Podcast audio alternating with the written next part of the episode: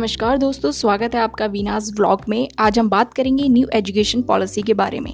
क्या है five plus three plus three plus four A to Z education system changed new education rules बनाए गए हैं। Multiple entry exit program and coding from six class no M Phil new education policy में ये सारे बदलाव लाए गए हैं, जिनके बारे में आज हम बात करेंगे। मोदी सरकार ने नई शिक्षा नीति को मंजूरी दे दी है। वहीं करीब 34 साल बाद देश की शिक्षा नीति में बदलाव किए गए हैं, जिसके तहत 2030 तक शत प्रतिशत बच्चों को स्कूली शिक्षा में नामांकन कराने का लक्ष्य रखा गया है।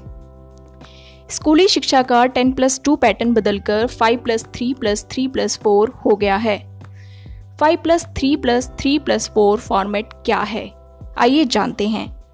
पहले पाँच वर्षों को फाउंडेशन स्टेज माना जाएगा, जिसमें बच्चे की उम्र तीन साल से आठ साल की होगी। इन पाँच वर्षों के पहले के तीन वर्ष प्री प्राइमरी या आंगनबाड़ी होंगे और दो वर्ष फ़र्स्ट क्लास व सेकेंड क्लास होंगे। ये पाँच वर्ष पूरे होने के बाद अब अगले तीन वर्षों को पूर्व प्राथमिक स्टेज माना जाएगा, जिसमें बच्चे की आयु आठ से ग्यारह वर्ष की होगी। इसमें थर्ड से फिफ्थ क्लास तक के विज्ञान, गणित सामाजिक विज्ञान आदि विषयों को पढ़ाया जाएगा। अब अगली थर्ड स्टेज शुरू होगी। अगले तीन वर्षों को प्रारंभिक स्टेज माना जाएगा, जिसकी आयु 11 से 14 वर्ष की होगी। ये तीन वर्ष सिक्स क्लास से एट्थ क्लास तक के होंगे। अंतिम चार वर्षों को सेकेंडरी स्टेज माना जाएगा, जिसमें आयु 14 से 18 वर्ष की होगी और नाइन्थ क्लास से ट्वेल्थ क्लास की शिक्षा को पढ़ाया जाएगा। अब स्ट्रीम सिस्टम को ख़त्म कर दिया गया है। यानी कि आर्ट्स स्टूडेंट बायोलॉजी फिजिक्स की पढ़ाई भी कर सकते हैं और साइंस स्टूडेंट हिस्ट्री की पढ़ाई भी कर सकते हैं। कोई भी सब्जेक्ट चूज़ करने की आज़ादी होगी। नई शिक्षा नीति में पांचवी क्लास तक मातृभाषा स्थानीय क्षेत्रीय भाषा में पढ़ाई का माध्यम रखने की बात कही गई है। इससे क्लास एट्थ और उससे आगे भी पढ़ाया जा सकता है। क्लास सिक्स से कंप्यूटर कोडिंग सिखाई जाएगी और इंटर्नशिप करने का मौका भी मिलेगा। क्लास नाइन्थ से ट्वेल्थ क्लास में सेमेस्टर सिस्टम लागू किया जाएगा। विदेशी भाषाओं की पढ़ाई भी सेकेंडरी लेवल से ही शुरू होगी। हालाँकि नई शिक्षा नीति में ये भी कहा गया है कि किसी भी भाषा को थोपा नहीं जाएगा। अब रोड लर्निंग को समाप्त किया जाएगा।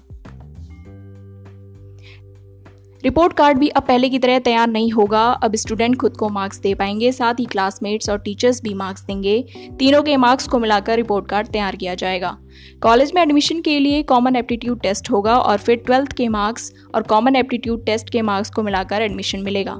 नई शिक्षा नीति के तहत मल्टीपल एंट्री और एग्जिट प्रोग्राम लागू किया गया है। इससे उन छात्रों को बहुत फ़ायदा होगा जिनकी पढ़ाई बीच में ही किसी वजह से छूट जाती है। कॉलेज में एक साथ पढ़ाई छोड़ने पर सर्टिफिकेट दिया जाएगा, दो साल बाद पढ़ाई छोड़ने पर डिप्लोमा दिया जाएगा और तीन साल बाद पढ़ाई छोड़ने पर बैचलर डिग्री दी जाएगी। चार साल बाद पढ़ाई छोड़ने पर बैचलर रिसर्च डिग्री दी जाएगी। इसके अलावा एकेडमिक क्रेडिट बैंक बनाया जाएगा। इसका फ़ायदा ये है, अगर बच्चा एक से ज़्यादा कोर्स करना चाहता है, जिस कोर्स को जहाँ तक कंप्लीट करेगा, उसके अंक क्रेडिट बैंक में जमा हो जाएँगे। अगर फाइनल डिग्री के लिए जब कोर्स करेंगे तो आपके बैंक क्रेडिट फाइनल डिग्री में ऐड हो जाएँगे।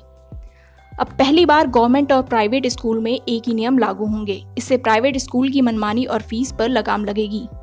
वहीं भारत ने अब फॉरेन यूनिवर्सिटी के लिए अपने दरवाजे खोल दिए हैं। दुनिया के टॉप कॉलेजेस अब देश में अपने कैंपस खोल सकेंगे। संस्कृत भाषा को भी ऑप्शनल रखा जाएगा।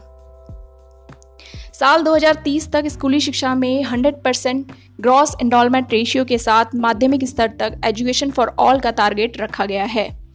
2035 तक हायर एजुकेशन में 50 परसेंट ग्रॉस एनरोलमेंट रेशियो का टारगेट रखा गया है। वहीं मानव संसाधन विकास मंत्रालय का नाम बदलकर शिक्षा मंत्रालय कर दिया गया है। इसका मतलब है रमेश पोखरियाल निशंक अब देश के शिक्षा मंत्री कहलाएँगे। सिक्स परसेंट जी का एजुकेशन पर खर्च भी किया जाएगा। 2021 से 2022 के एकेडमिक सेशन तक एनसीपी लागू हो जाएगी। धन्यवाद। अगर आपको ये वीडियो पसंद आई है तो लाइक शेयर एंड सब्सक्राइब करें।